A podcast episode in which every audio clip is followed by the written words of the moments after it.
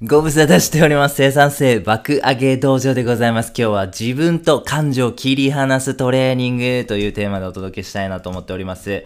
はい。自分と感情を切り離すことができれば、集中力の質と時間を高めることができるという結論でございます。はい。感情なんでございますが、これね、えー、私的にはですね、黒いモヤモヤと表現させていただきます。皆様もちょっと黒いモヤモヤみたいな感じでですね、考えていただけると非常にわかりやすいんじゃないかなというふうに思うんです。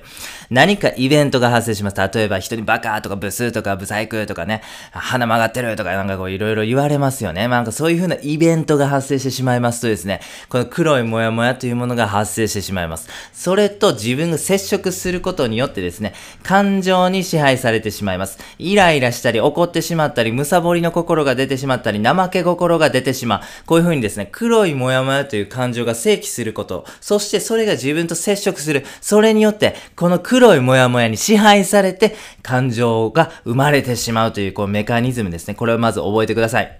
で、観察してですね、これ、感情と、この黒いモヤモヤと自分がですね、接触せえへんようにする。これを注意してますとですね、なんと、感情は生まれても変化しないんですね。例えばなんですけど、お前ブスやな、みたいな、お前、目開いてんのか、みたいなこと言われたとしますよね。で、それが自分のコンプレックスやと思ってる。そうなりますとですね、カチンと来るわけでございますよね。そしてそのタイミングでですね、黒いモヤモヤという名の感情の変化の源みたいなものが生まれるわけなんでございますが、それをですね、自分と接触せえへんぐらい距離感とってますとですね、この感情の元みたいなものは生まれてるんでございますが、自分がそれと関係ない、接触してないので、自分の感情はそのまんまなんです。ブスとかいろいろ言われたとしても、あ、そうですか、はい、そうですね、そうだと思います、みたいな感じでいけるんですよ。でも、その人が一瞬でもですね、その黒いもの支配された、はあ、お前これふざけんの、お前、お前も目開いとらへんやないか、みたいなね、えー、こういうふうに言いたくなるという感じでございますね。はい。感情はですね、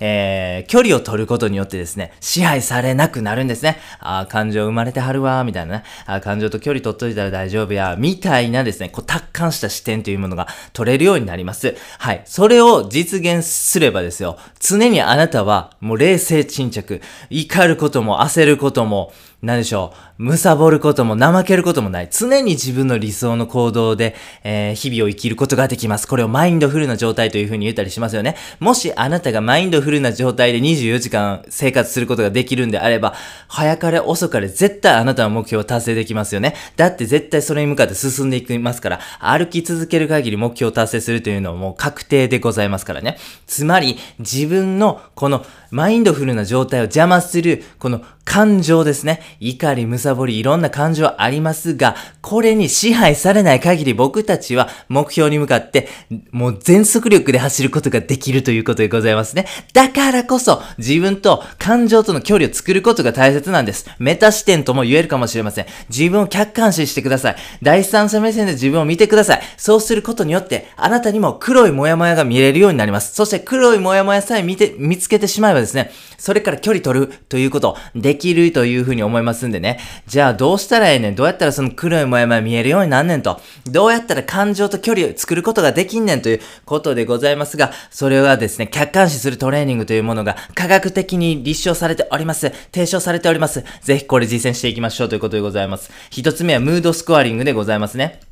これ定義といたしましては、大事な作業から注意がそれた時に、あなたの内面に起きた感情の変化を、パーセンテージで採点するトレーニング方法という風に定義されております。例えばなんですけども、夜中に家系ラーメン食べたくなってしまった人のことを考えてみましょう。ムードスクワリングとかいきなり言われてなんぞやそれっていう風になってしまいますが、ちょっと例をね、ご紹介することによって、あ、そういうことなのね、私にもあるよとかね、そういう風にちょっと共感していただけるという風に思うんでね、まずは家系ラーメン食べに行った人のことを観察してみましょう。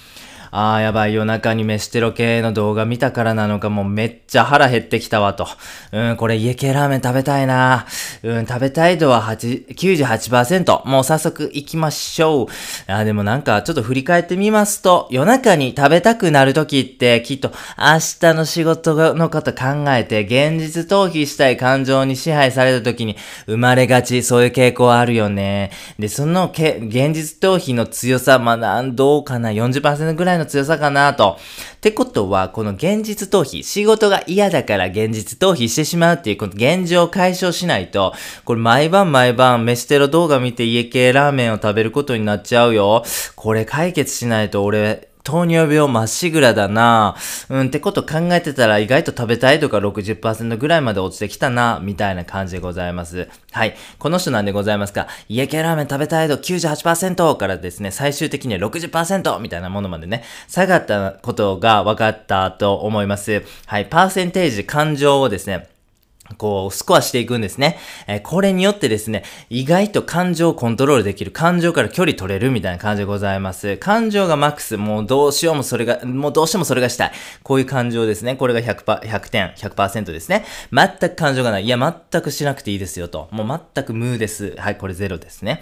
まあ、こんな感じでですね、あなたがその生まれた感情ですね、えー、それに対してスコアつけるというね、これ取り組みめっちゃやってほしいなというふうに思っております。まさに感情の赤ペン先生でございますね。ベネッセって感じでございますが、はい、ポイントですね。えー、ちょっとご紹介したいなというふうに思っております。集中力が乱れるときは必ず感情の変化がある。この大原則を覚えてください。はい。えー、ムードスクラインスコアリングでは、そのね、生まれた、絶対に生まれた感情の変化ですね。これを観察し、スコアつけるということでございます。それによってですね、えー、しっかり距離をとってコントロールしようぜというお話でございます。はい、感情の変化なんですね。意志力っていうものから、その感情の変化というものを語りましたコンテンツもございますんでね、もしよろしければ、えー、そちらもご確認ください。はい、この感情の変化をそのままにしておくと、その感情の支配のままに、家系ラーメン屋に車を走らせてしまうということでございます。それはですね、黒いモヤモヤと自分がもうがっつり接触してしまった状態というふうに言えるというふうに思います。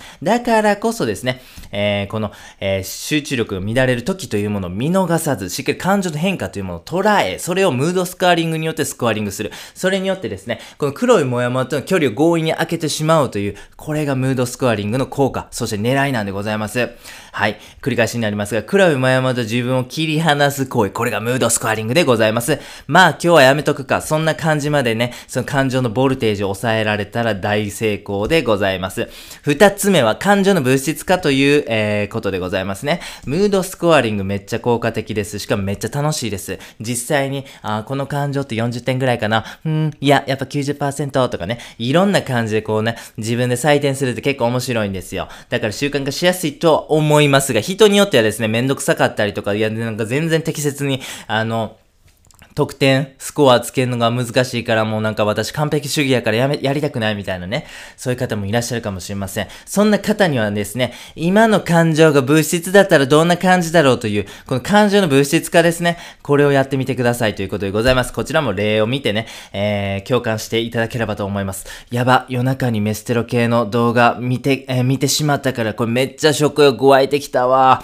うん、なんか物質的に言うと、赤くて、熱くて、ドロドロしたた感じがするなそれが胸のあたりを締め付ける感じがして、あ、どんどんデカなってきてる。あ、やばい、胃にまで侵食してきた。何これ、ねっとりして深いやわ、みたいな感じでございますね。もちろん感情というものは物質ではございません。実際に例えばなんですけども、ね、石を飲み込んだ時みたいに、いや、これいったみたいなね。わかります。石飲み込んだことないんでちょっとわかんないんですけども、物質じゃないんです。でもですね、あえて強引にちょっと物質に例えてみてください。それって観察しないとできないことですよね。もともと物質じゃないものを物質で例えるならどんな感じかなってした時には、絶対僕たちってそう観察しないとできないわけなんですよ。観察して特徴を、えー、抽出することによって、うん、色で言うと赤かな、みたいな。そういうことができるわけじゃないですか。だから観察できるんです。観察できるということは、その黒いもやもやと自分に距離感が生まれる。近すぎたら見えませんからね。ちょっと離れないと観察しな、できな、できませんから、離れるということによって初めて観察ができるということなんでございますね。はい。ということで、ポイントでございます。色はっていうものをね、自分に投げかけてください。やばい、これ、ちょっともうめっちゃ食欲湧いてきた。めっちゃむさぼりたい。めっちゃ飯食いたいぞ。この時の感情は何色ですかって自分に聞いてください。うん、赤かな？グレーかな？みたいなね。はい、サイズは？みたいな感じですね。うん、どうでしょうね。ピンポン玉よりは大きいかな。テニスボールまでいかへんけど、とかね。まあ、そんな感じでございますね。場所はどこですか？あ、右脇腹ですね。左脇腹ですね。左の脇下ターですかねいや、右くるぶしでしょうかみたいな感じでございますね。その感情がどこにあんのかという場所ですね。これもちょっと観察してみてください。温度どんなもんでしょうかやばい、もうこれはもうチュンチュンに熱なってます。これね、多分、えー、温度やったら100度超えてるんちゃいますかね。なんか、あの、つけ麺食べに行って最後に、あの、スープ楽しむための焼き石かなっていうぐらい熱なってますとかね。はい。そんな感じで温度も、えー、観察してみてください。動きはどうでしょうか振動してたり、脈打ってたりね、いろんな動きしてるというふうに思うんですけどのも、そこもですね、ちょっと強引に観察してみてください。なんでそんなことせなあかんねん。ムードスクアリング？感情物質か？は？そんな子供のお遊びやんけ。なんでそんな、俺忙しいねん。俺、忙しいのになんでそんなことせなあかんねんというふうにね、思われた方も多いというふうに思います。メリットね、ご紹介したいなと思います。